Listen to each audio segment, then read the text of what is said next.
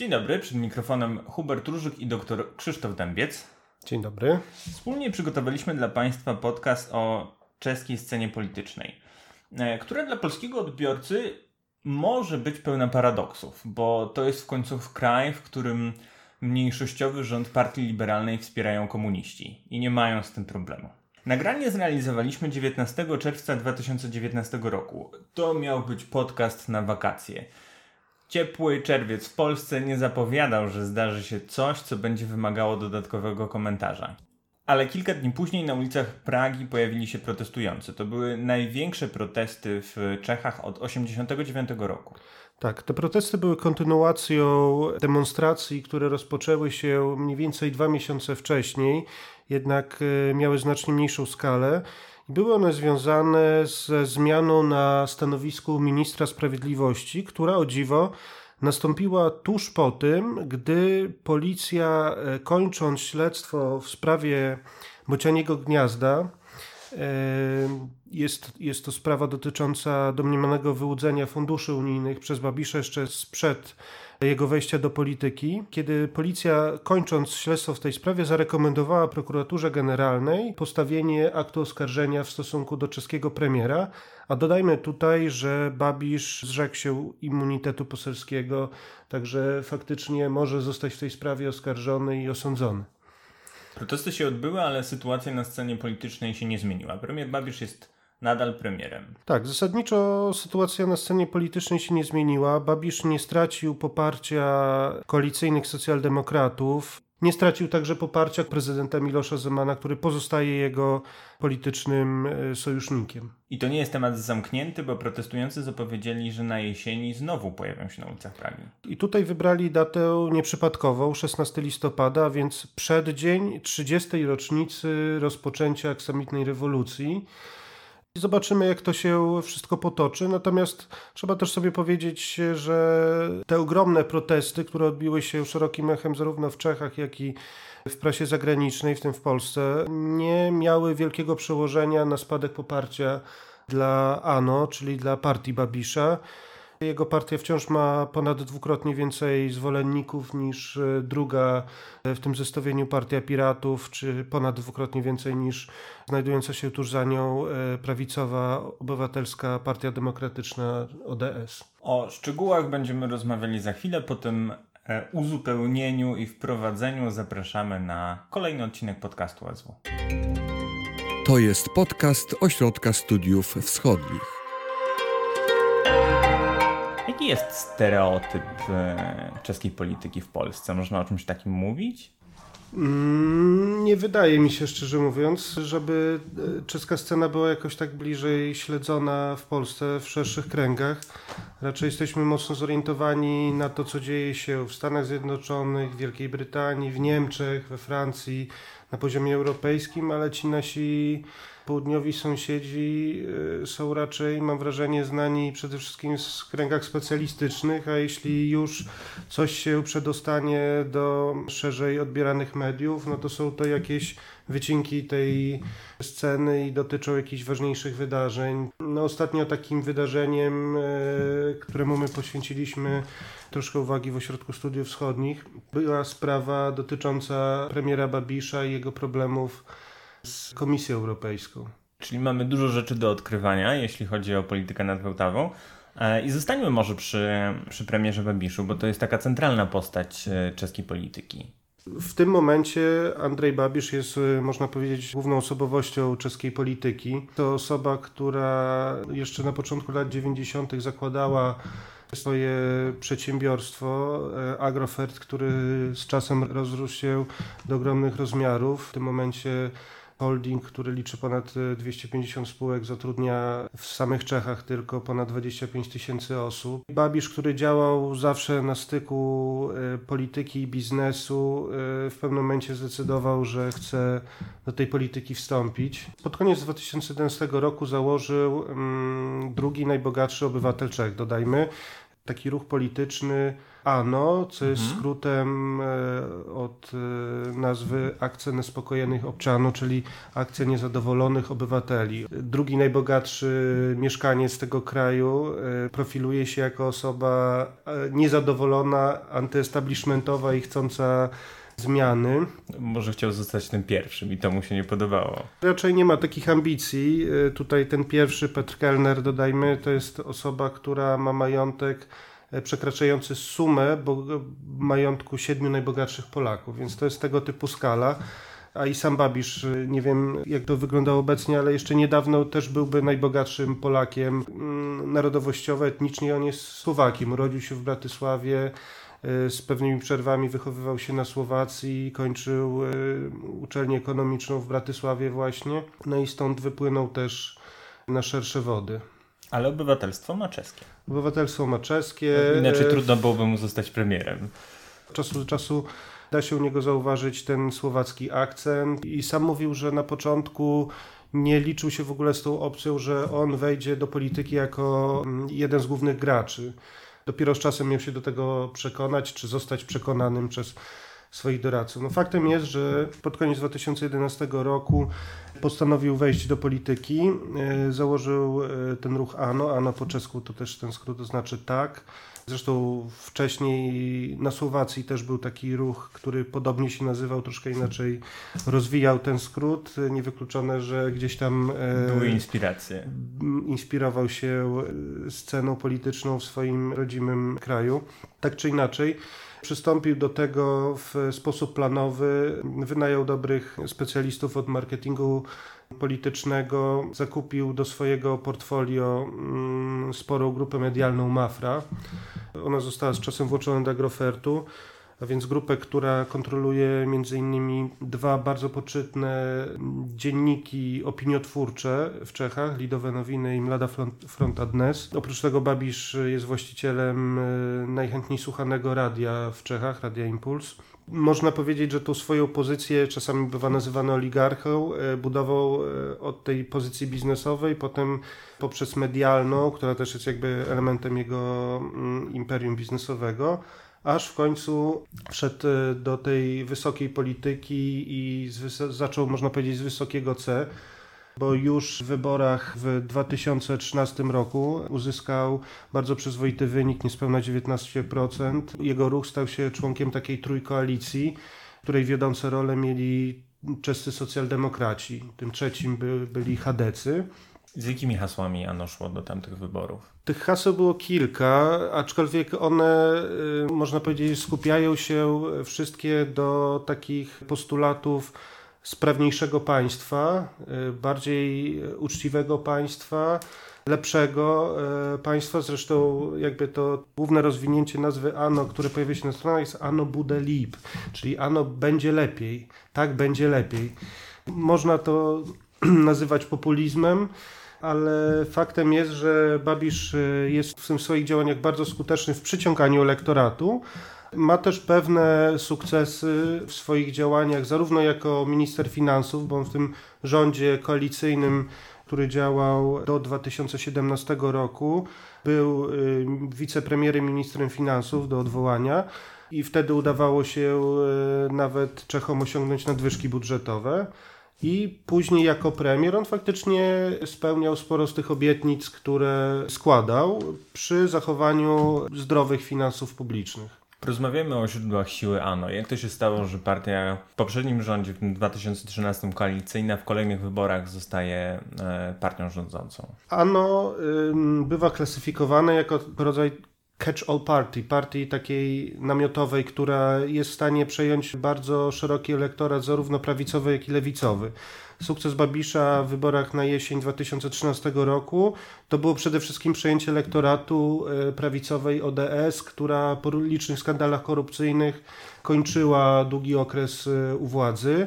Z kolei e, współpracując w rządzie trójkoalicyjnym z socjaldemokratami, od pewnego momentu zaczął e, przejmować też elektorat lewicowy, a do wyborów w 2017 roku już szedł wprost z hasłami podniesienia emerytur i tym podobnych. Czyli mamy duże spektrum Tak, z jednej strony ułatwienie dla przedsiębiorców, z drugiej strony podniesienie emerytur, podniesienie płac w sferze budżetowej, przede wszystkim usprawnienie działania państwa, co nie zawsze się oczywiście udaje. Y, na przykład jedną z porażek Babisza jest próba przyspieszenia budowy autostrad. Y, jeden z billboardów ANO jeszcze z tych wcześniejszych kampanii brzmiał dalnice, dalnice, dalnice, czyli autostrada, autostrada, autostrady. No i tych autostrad zbyt wiele nie zbudowano. Y, nawet ostatnio, kiedy był wymieniany długoletni minister, właśnie nominat partii Babisza, Dan Tiok, prezydent Miloš Zeman wyraził takie życzenie, żeby hasło z billboardów zeszło na ziemię, żeby było wdrażane i życzył sobie, aby to tempo było co najmniej tak szybkie jak w Polsce. Zostaliśmy przykładem, a wracając do dalnic czeskich, dużo ich jeszcze brakuje? W tej chwili dobudowywane są chociażby fragmenty autostrady D11, która połączy Pragę, znaczy odcinek od Pragi do Hradca Kralowe jest już gotowy i dalej będzie zmierzała do polskiej granicy, do Lubawki. Mhm. E, dla nas jest to tyle istotne, dla Polski, że będzie Czechom dawała możliwość szybkiego dotarcia do polskich portów w Szczecinie i Świnoujściu, do terminala LNG. Są też e, budowane autostrady w kierunku południowym, łączące odpowiednio Brno z e, Wiedniem i e, Pragę z Lincem.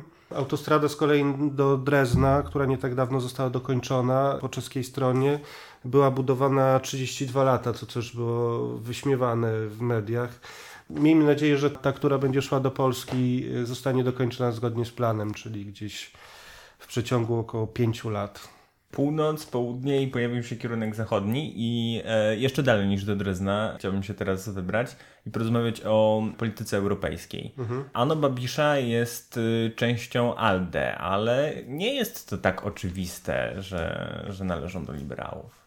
Zacznijmy może od tego, że Ano, gdy Babisz ogłosił y, ten swój projekt, do jego partii przyłączyło się wielu intelektualistów, artystów, osób związanych z polityką y, na wysokim szczeblu którzy widzieli w nim autentyczną e, chęć naprawy skorumpowanej czeskiej polityki i wiązało z nim jakieś nadzieje. Wielu z tych, wiele z tych osób e, odeszło. Jedną z takich osób był Paweł Teliczka. On był wcześniej między innymi e, czeskim ambasadorem w Brukseli przy Unii Europejskiej, stałym przedstawicielem. I on był liderem e, listy ANO w wyborach do Parlamentu Europejskiego, gdy ANO wprowadziło czterech, to były nie, nie te ostatnie, tylko wcześniejsze wybory w 2014 roku, gdy ANO wprowadziło cztery osoby do parlamentu na czele właśnie z Teliczką. I sam Babisz twierdzi, że wybór y, tego konkretnego, tej konkretnej frakcji, czy grupy politycznej, y, czy, czy tej Europejskiej Partii Politycznej jest y, wyborem przede wszystkim Teliczki, że jest to wybór w dużej mierze przypadkowy, że on sam w wielu kwestiach z innymi premierami z ALDE się nie zgadza i one dotyczą chociażby polityki imigracyjnej, słynnych kwot uchodźczych, który Babisz y, wraz z innymi premierami z Grupy Wyszehradzkiej się sprzeciwia, y, niektórych aspektów polityki klimatycznej, czy chociażby kwestii związanych z energetyką jądrową, gdzie no, nie we wszystkich y, państwach jest zgoda co do tego, że jest to równorzędne źródło energii. To co w takim razie y, trzyma Ano w ALDE? To jest czysta polityczna kalkulacja związana z tym, że teraz liberałowie mają większość w Radzie? Tu wchodzi w rachubę kilka czynników. Babisz zapewne chce być członkiem frakcji, która ma jakiś wpływ na decyzje w Parlamencie Europejskim.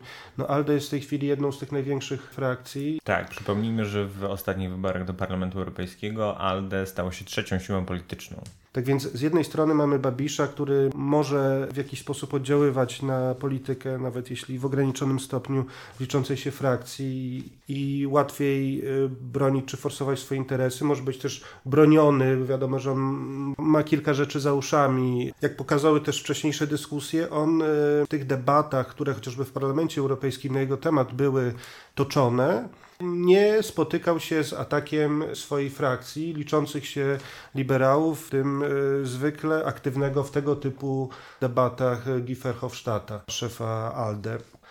Także to jest jeden e, aspekt, a drugi to jest kwestia alternatywy. Problemem dla Babisza jest to, że on de facto tą alternatywę ma bardzo niewielką. Jest skłócony z wieloma czołowymi politykami, z innymi liczącymi się ugrupowaniami na czeskiej scenie politycznej, które z kolei budują też swoją narrację w duchu antybabiszowskim. I tak, jeśli mieliby dołączyć do Europejskiej Partii Ludowej, no tutaj z pewnością sprzeciw wyraziliby inni czescy członkowie tej frakcji, na przykład liberalna TOP 09.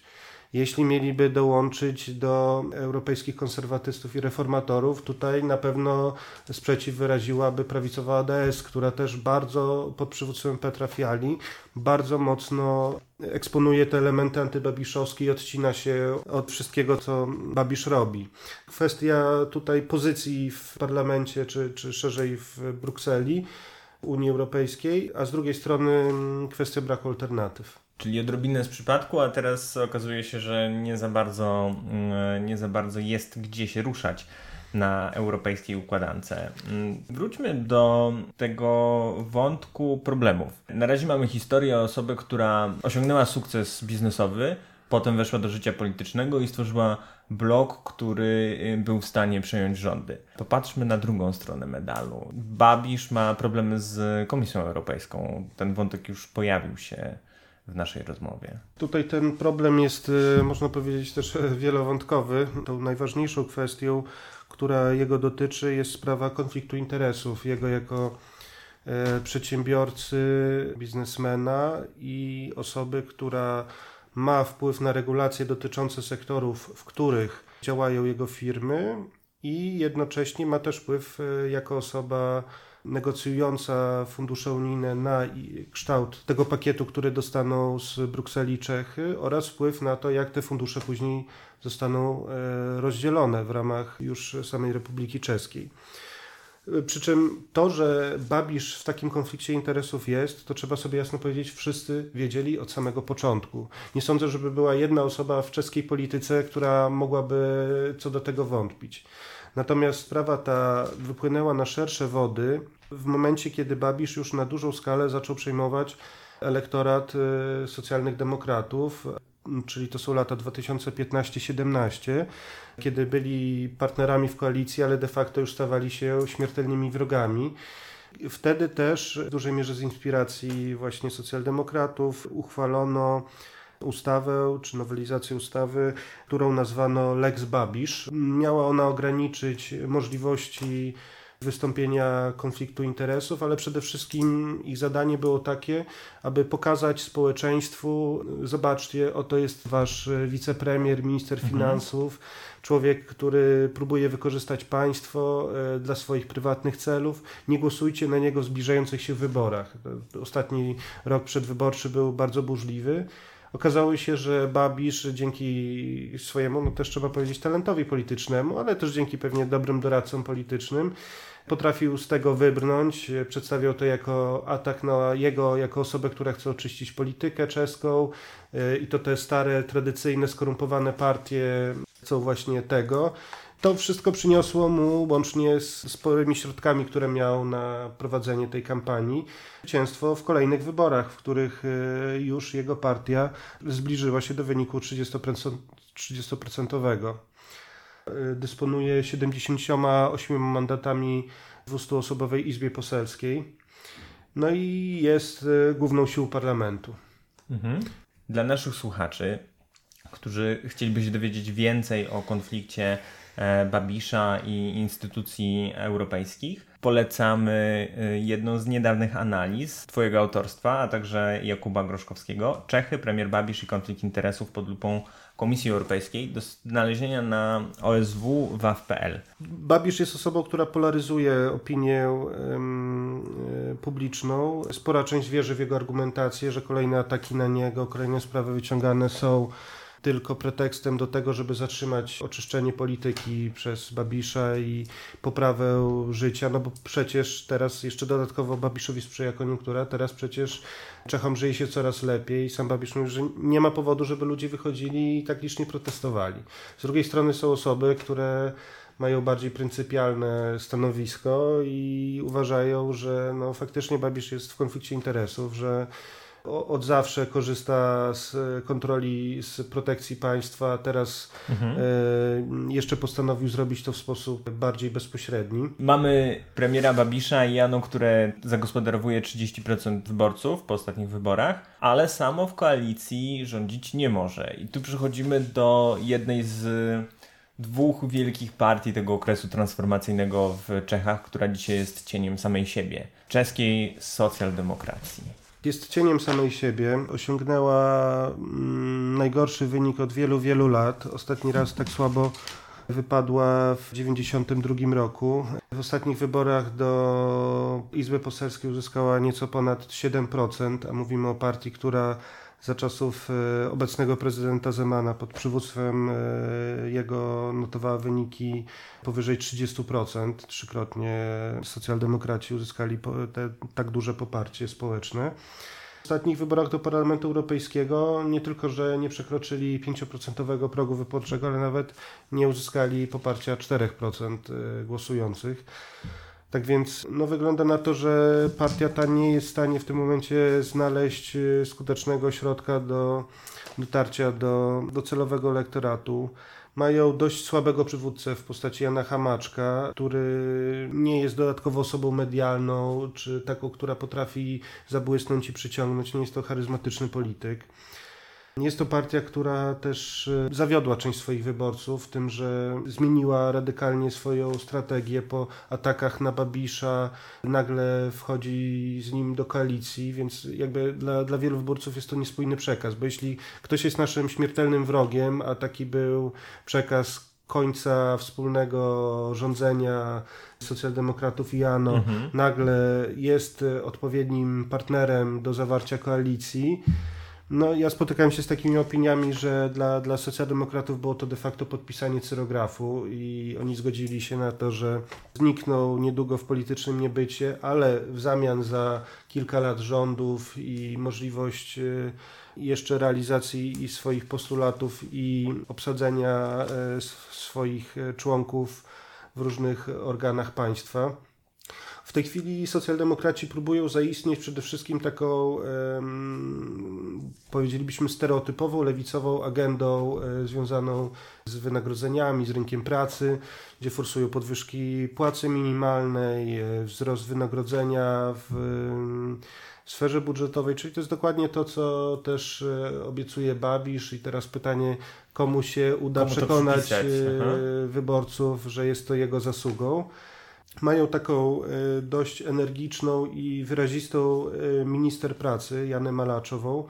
Mm, no i niewykluczone, że to będzie przyszła, przyszła liderka tej partii. Obecne sondaże nie wróżą socjaldemokratom zbyt dobrze.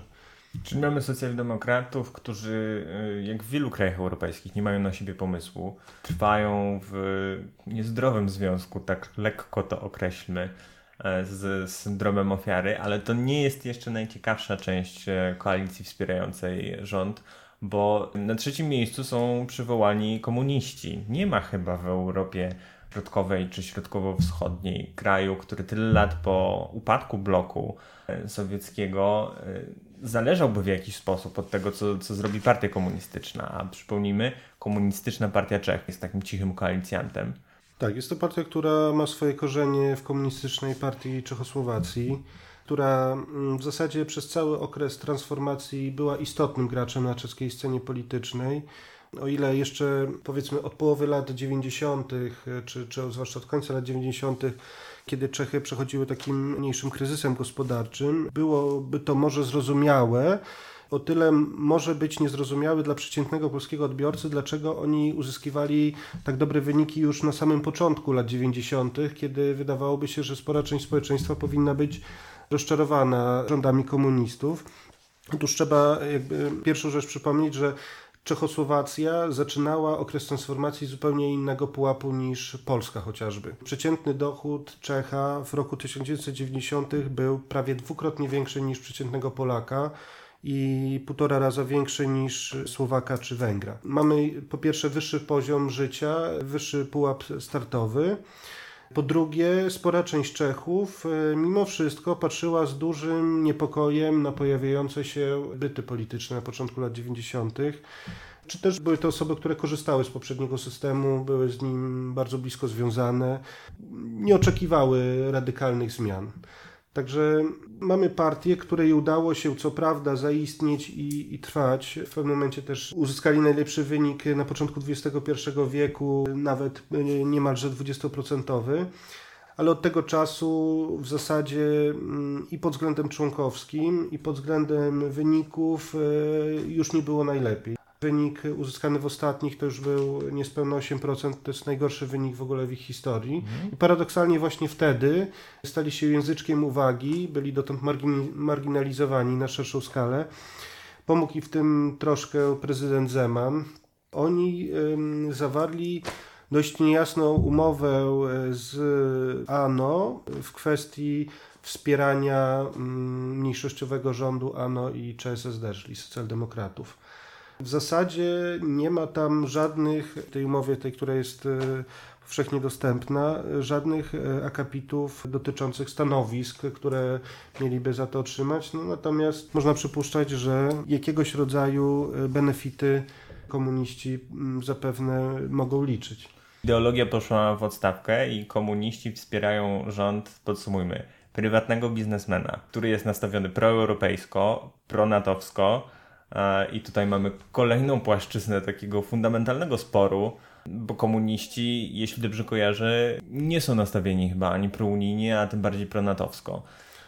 Tak, zwłaszcza nie są nastawieni pronatowsko, nawet e, popierają wystąpienie, postulat wystąpienia Czechów, e, Czech z NATO i byli dość sceptycznie nastawieni do integracji europejskiej w latach 90. i na początku obecnego stulecia.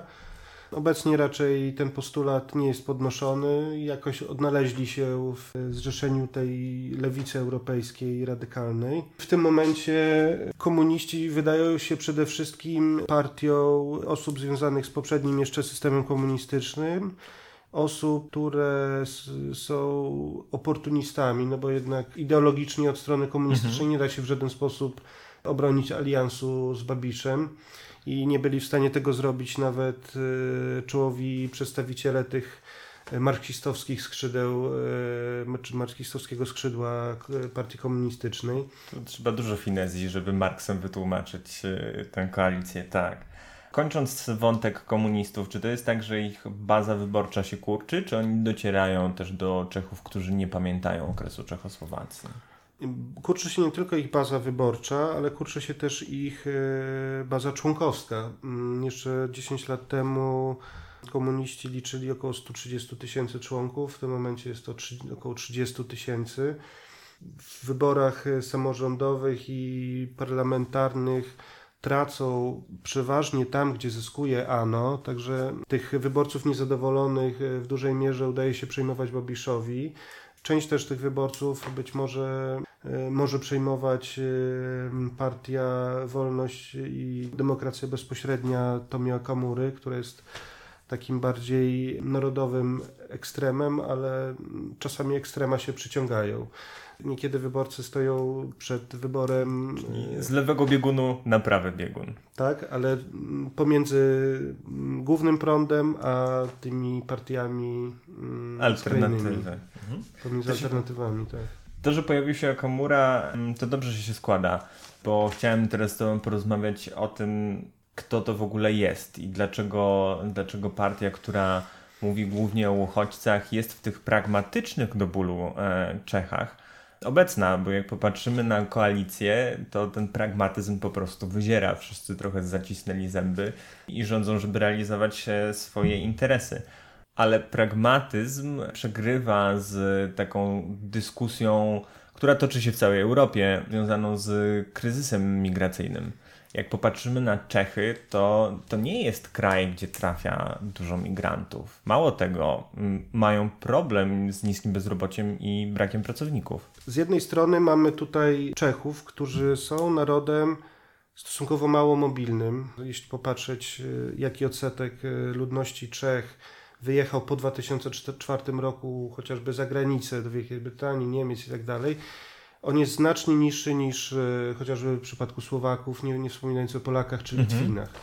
Więc to jest jedna rzecz. E, Czesi, którzy żyją w tym momencie w stosunkowo homogenicznym społeczeństwie, mają stosunkowo negatywną opinię o obcokrajowcach żyjących w Czechach od dłuższego czasu. Ponad 65%, około 65% Czechów kojarzy obcokrajowców e, z ryzykiem dla zdrowia, z szerzeniem chorób. Niespełna połowa uważa, że zagrażają czeskiemu sposobowi życia. Przy czym też te postrzeganie poszczególnych grup narodowościowych jest bardzo różne. Jak jest z Polakami? E, Polacy zaraz po samych Czechach i Słowakach są trzecią najchętniej, można powiedzieć drugą po Słowakach, bo samo umieszczenie tam Czechów w tym zestawieniu jest ewenementem, ale... Lokalny koloryt. Tak, zaraz po Słowakach e, są na drugim miejscu, około połowa Czechów uważa Polaków za sympatycznych. Czyli łapiemy się na podium. Tak, łapiemy się na podium. Natomiast zupełnie inaczej ta sytuacja wygląda w przypadku Arabów, gdzie za niesympatycznych e, uważa ich około 70% Czechów. Podobnie w przypadku Albańczyków, Rumunów, Ukraińców, gdzie znacznie przeważają te negatywne opinie. Mhm.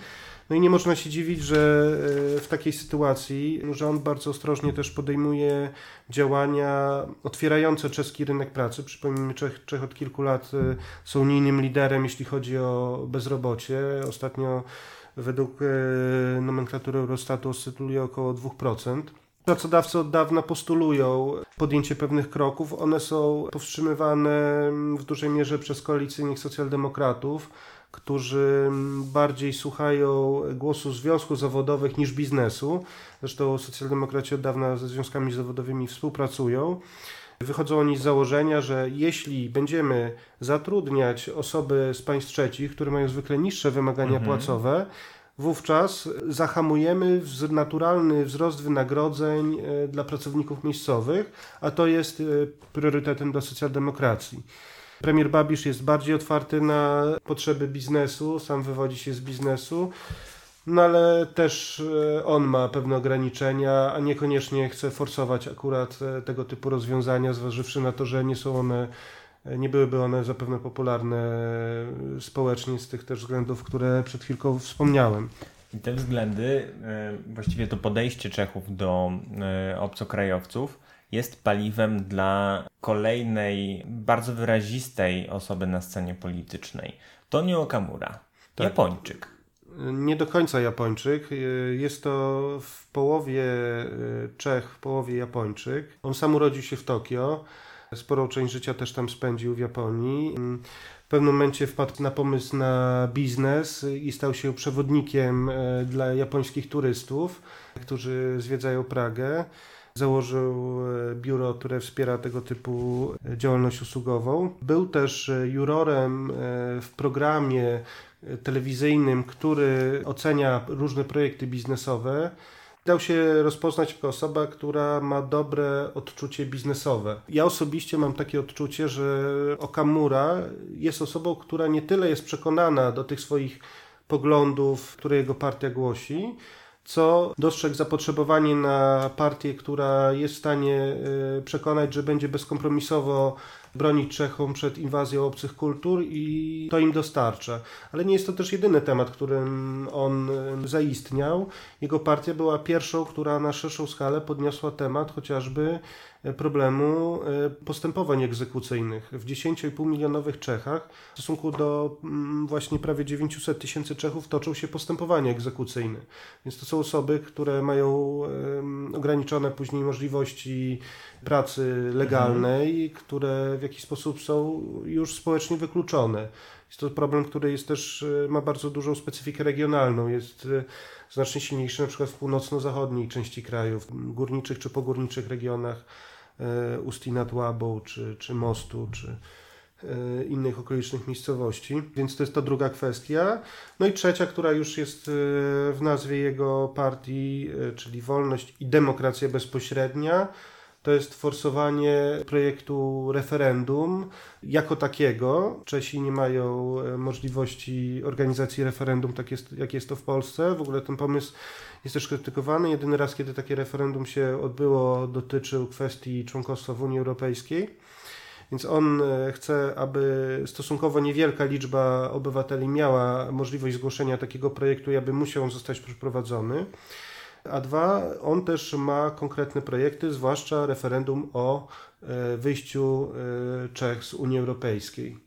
Więc jest to też taka kolejna nisza, którą e, przypuszczam, zlokalizował w, w czeskim społeczeństwie taką potrzebę i stara się ją zaspokajać. I samo Kamura wielokrotnie wyrażał gotowość do współpracy z Babiszem i udziału w rządzeniu. Sam mówi, że nie, nie bronił się przed wzięciem odpowiedzialności za prowadzenie państwa.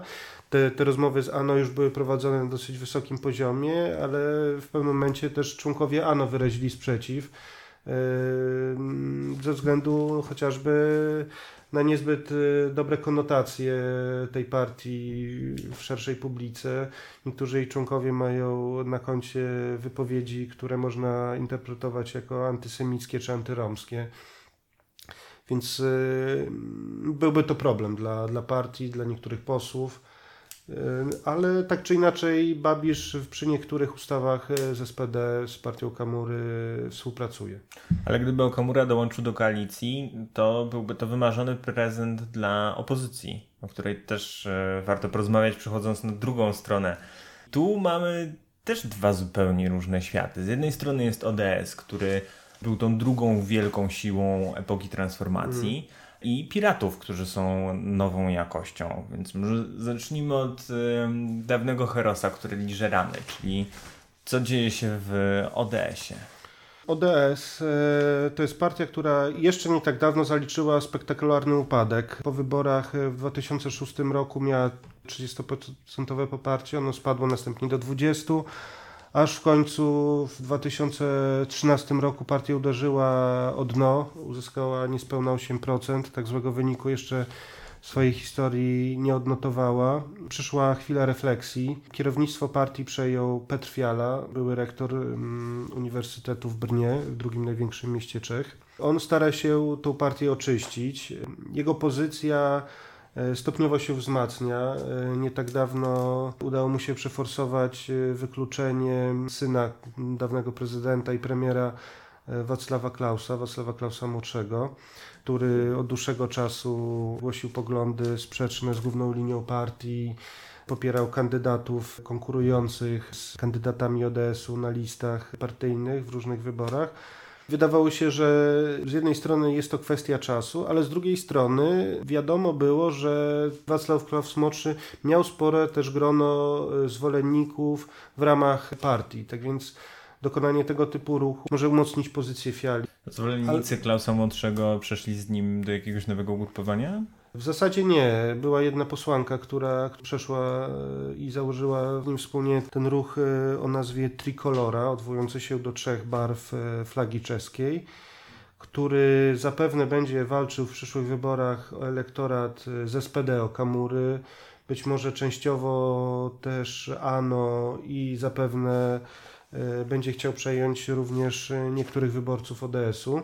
Natomiast e, no, widać było, że Wacław Klaus młodszy to była partia w partii. Tak więc w tym momencie oczyszczenie i, i, nadanie jaśniejszego wizerunku może działać na korzyść dla, dla Fiali dla ODS-u i może to potwierdzić też przyzwoity wynik w wyborach do Parlamentu Europejskiego, gdzie Partia uzyskała niespełna 15%, a może co też ważniejsze, udało jej się pokonać, co nie było wcale takie pewne, partię Piratów, która jest przecież mocna w ośrodkach miejskich, a nie od dzisiaj wiadomo, że ośrodki miejskie chętniej w tych wyborach europejskich głosują niż prowincje. Mhm. Będą mieli e, czterech europosłów. Czesi sami nie, nie mają zbyt licznej e, reprezentacji w tak, Parlamencie to Europejskim. jest związane z ilością 21, e, tak, 21 posłów, europosłów, ale jest to drugi wynik, jest to wynik lepszy od Piratów, więc w tym bezpośrednim pojedynku odnieśli małe zwycięstwo. Mm, mhm. A trzeba dodać, że te spory z partią piratów ciągną się co najmniej od e, wyborów e, samorządowych z ubiegłego roku, gdy szczególnie w Pradze bardzo mocno zaznaczyła się ta rywalizacja o prymat. O ile piraci na swoich billboardach czy autobusach, które jeżdżą, odwołują się jeszcze do dawnych skandali korupcyjnych związanych z ODS-em, i obiecują, że zerwą z tą tradycją, co, co też jest jakby przytyczkiem do obecnego EDS-u, który próbuje się z tą przeszłością rozliczyć czy od niej odciąć. Mhm. A z drugiej strony sam ODS przedstawił narrację wybierajcie porządek, czyli nas, a nie anarchię, czyli partię piratów. Ta rywalizacja trwa i będzie ciekawe zobaczyć, czy e, ewentualny blok antybabiszowski, bo to co ich w tej chwili łączy, to przede wszystkim sprzeciw wobec obecnego premiera, mhm. wobec jego konfliktu interesów, wobec tego, jak zarządza państwem. Czy to będzie wystarczające spoiwo do tego, żeby zawrzeć koalicję po, po ewentualnych wyborach? Te są zaplanowane dopiero w 2021 roku. Partia Piratów. Mhm. Przez wielu komentatorów nazywana kolejną nową jakością, bo jak się popatrzy na, na karierę Ano, to można powiedzieć, że to jest trochę nowe wcielenie. Pojawia się y, ruch, który stoi w kontrze do tradycyjnych partii i obiecuje sanację życia politycznego. Dokładnie tak. Y, jeśli mielibyśmy czymś odróżnić piratów od tych ruchów, które było wcześniej i które też głosiły podobne hasła związane chociażby z ochroną środowiska, z transparentnością życia publicznego, wieci weżejne, czyli y, tłumacząc na język polski sprawy publiczne, y, czy, czy zieloni, którzy zaistnieli, a potem y, rozpłynęli się w politycznym niebycie, to jest to, że ona faktycznie wywodzi się z osób, które wcześniej działały na niskim poziomie i były aktywne, były w jakiś sposób ekspertami w swoich mhm. tematach. Można powiedzieć, że to jest partia ruchów miejskich? Nie do końca, ale jest to partia, która jest silna w miastach, która część swojego e, zaplecza eksperckiego czerpie z sektora pozarządowego. Obiecuje przede wszystkim, że będzie patrzeć mm, władzy na ręce. Teraz piraci stopniowo wchodzą do wysokiej polityki. Udało im się wprowadzić trzech europosłów, udało im się obronić mandat w Mariańskich Łaźniach, gdzie w jeszcze wcześniejszych wyborach samorządowych przejęli kierownictwo tego w sumie kilka, tylko kilkunastotysięcznego miasteczka w zachodnich Czechach, ale też są główną siłą napędzającą koalicję rządzącą w Pradze, więc stolicy niekwestionowanie największym mieście Czech. I to poważny siedzibie, sukces. Tak która zawsze była bardziej otwarta na y, idee liberalne i bardziej krytyczna wobec E, wszystkich, wszelkich nadużyć, które związały się z poszczególnymi rządami. Piraci, chociaż nie wygrali wyborów w Pradze, to wygrała ODS, stała się największą partią e, zawiązanej koalicji rządzącej. Ona też obsadziła fotel burmistrza Pragi. Został nim były lekarz Denik Chrzip. I to jest wygrana z kandydatką Ano, która wcześniej rządziła Pragą. Chrzip jest następcą Adriany Krnaczowej która niezbyt dobrze została zapamiętana w Pradze. Sam Babisz, y, który ją nominował y, i miał, wiązał z nią du duże nadzieje, podobnie jak y, Babisz Knaczowa jest Słowaczką, działała wcześniej w Transparency International. Krnaczowa chociażby zasłynęła niezbyt stosownymi wypowiedziami które pokazywały niezrozumienie dla życia przeciętnych Prażan. Tłumaczyła, że skoro Praga jest zakorkowana, no to tak musi być, bo przecież Praga jest dużym miastem. Tych gaw było więcej, no i ostatecznie odciął się od niej sam Babisz. I mimo ogromnych wydatków na ostatnią kampanię samorządową e, ze strony e, ANO, partia ta zajęła ostatecznie bodaj piąte miejsce. No i oczywiście nie, nie weszła w skład e, koalicji rządzącej. Piraci, stosunkowo młody ruch, właśnie przechodzą test sprawności politycznej. Dokładnie tak. No już są im pierwsze rzeczy wypominane, chociażby bezprecedensowe utajnienie głosowania w sprawie przetargu dotyczącego budowy czwartej linii metra, bo tutaj w Pradze mówimy już o czwartej linii metra. Mamy trzy linie, z których być może niektóre będą przedłużane, ale w tym momencie na tapecie była czwarta linia i co ciekawe, tutaj ta krytyka płynęła nie tylko z szeregów e, niechętnych czy rywalizujących e, z piratami mm, partii czy ugrupowań, ale też z szeregu samych piratów, e, co też pokazuje, że nie jest to partia czysto oportunistyczna, mhm. ale ma w swoim szeregu osoby, które autentycznie próbują realizować hasła, które głoszą. To trochę w kontrze. Burmistrz Mariańskich Łaźni um, upublicznił wszystkie informacje dotyczące tego, co dzieje się w mieście. Piraci też przejmując rządy w Pradze obiecywali, że wszystko będzie możliwie publiczne. No akurat tutaj tak nie było. Jakieś uzasadnienie Zdenek Szyb znalazł, tłumacząc, że tak będzie lepiej dla dobra przetargu i umożliwi mm, poszczególnym posłom głosowanie bez e, pociągania ich do odpowiedzialności przez e, poszczególne grupowania, do których należą. No, tym niemniej stoi to w sprzeczności z postulatem transparentności, który głoszą. No i tak jak wspomniałem, było krytykowane też e, przez osoby z własnej partii. Także. Zdenek Ship to jedna twarz piratów, ale taka, używając tego określenia, mało piracka, bo e, szef, czyli Iwan Bartosz, mhm. jest człowiekiem e, zupełnie innym od burmistrza Pragi. Chociażby wizualnie e, jest to człowiek, który zwraca uwagę i wyróżnia się w tłumie swoimi dreadami. Natomiast e, jeśli chodzi o inteligencję polityczną, na pewno nie można mu nic odmówić. Jego wypowiedzi świadczą o tym, że dobrze czyta czeską politykę, że może być sprawnym przywódcą. I jeśli tylko piraci y, rozwiążą obecne problemy kadrowe, będą w stanie rozbudować bazę lokalną, bo póki co są partią jednak y, wielkich miast i młodzieży. W ogóle jest chyba 800 członków? Mniej więcej 800 członków tej partii. No sama partia jest też partią stosunkowo młodą. Bodajże dwa dni temu y, piraci obchodzili dziesięciolecie swojego istnienia. W szerszej polityce zaistnieli tak naprawdę dopiero y, w 2017 roku, gdy z wynikiem y, niespełna 11, 11% dostali się do Izby Poselskiej. To od razu stali się trzecią siłą w parlamencie. Jest szansa na to, że kiedyś czeski premier będzie miał dredy? Szansa jest. Czy jest to prawdopodobne? Powiedziałbym, że w tym momencie nie. E, jednak obecnie wydaje się, że byłoby to trudne, chociażby z tego względu, że nie wygląda na to, aby dominującą pozycję na scenie politycznej straci, miało stracić ANO. Ewentualnego rządu koalicyjnego ANO z piratami nie jestem w stanie sobie wyobrazić. Szeroką koalicję antybabiszowską już prędzej no i wtedy faktycznie to zależałoby zapewne od tego, czy lepszy wynik uzyskaliby Piraci czy ODS. W tym momencie um, wydaje się, że mimo wszystko lepszą pozycję do tego, żeby budować szerszą koalicję i e, większe też doświadczenie na scenie politycznej e, ma ODS i jej przywódca Petr Fiala i, i, i to w nim upatrywałbym e, ewentualnego kandydata na następcę Babisza na stanowisku szefa czeskiego rządu wybory w 2021 roku i nie zanosi się na jakiekolwiek zmiany. Nawet gdyby ANO wpadło w duże tarapaty i straciło większość, to i tak do powołania nowego premiera potrzeba jeszcze prezydenta, wielkiego nieobecnego naszej rozmowy. Zgadza się. Prezydent Miloš Zeman pewnego czasu jest y, wyraźnym sojusznikiem Babisza na czeskiej scenie politycznej. Zapowiadał, że nominuje jego bądź y, kandydata, którego zgłosi ANO jako największa partia w parlamencie i jestem konsekwentny. Broni Babisza przed y, różnego rodzaju atakami.